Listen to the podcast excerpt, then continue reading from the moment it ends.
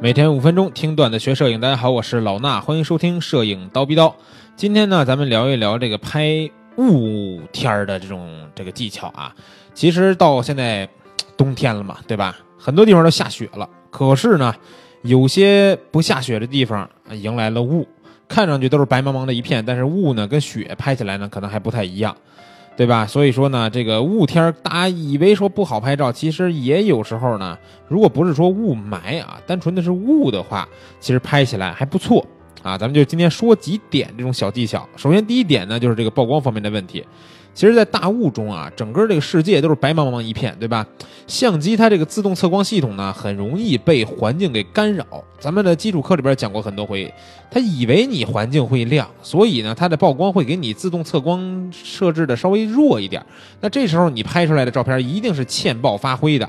所以我们不管是用自动挡你增加曝光补偿，还是用 M 档去刻意的调亮一点，一定要注意，别光完全信任相机里边这个自动的测光系统。啊，看到这个取景器里边那个曝光补偿的小坐标的时候，如果是跟我学过 M 档的同学啊，看到这小坐标的时候啊，你要注意让它尽量的往右边偏一点，拍出一些看上去相机认为过曝的照片，可能大雾天才是正常的一个曝光。那第二点呢，就是要抓住光线的这个时机。其实浓雾会遮住很多这种色彩或者是明暗啊、形状什么的，对吧？拍出来照片就是灰蒙蒙一片嘛。所以呢，咱们拍的时候才要能够去寻找到这种能刺透浓雾的这种光线，去给画面增加一些戏剧性。比如说阳光或者是灯光都可以，对不对？拍这个雾呀，一般在日出一两小时的时候呢最好，就是日出以后的一两小时，这时候呢太阳光比较强烈啊，但是呢也不是那种纯白，对吧？它还是稍微有一点带一点颜色的。然后呢，雾气也能减弱一些，同时呢，这个。呃，远景在雾气中显得会很朦胧，哎，近景和中景呢也会比比较清晰，轮廓比较分明。所以说这些都要归功于这个阳光的这种照射，对吧？这是能得到一张透视关系很强烈的照片所以呢，大家要注意我们这个拍摄时间。那另外一点呢，就是认识一个构图当中的重要因素，就是留白。如果说一个画面啊，这个留白其实咱之前讲过，对吧？一个画面如果被这个对象啊拍摄的这个主体。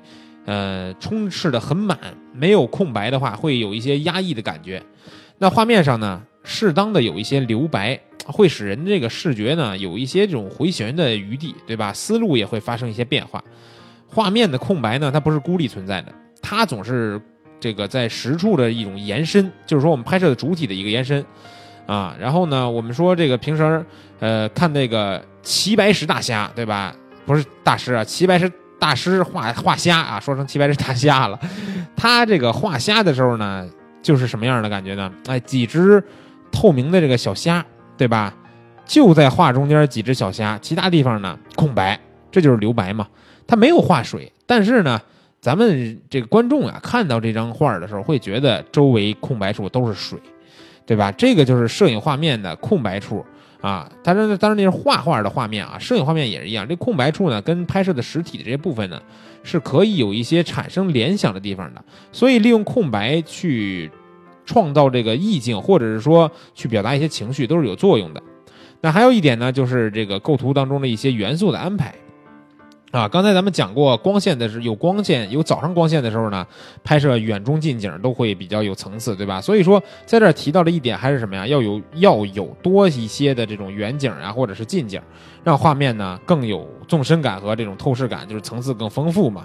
那拍摄的时候，这个其实远景和中景细节呢是比较差的，因为雾比较多，都是被挡住了嘛。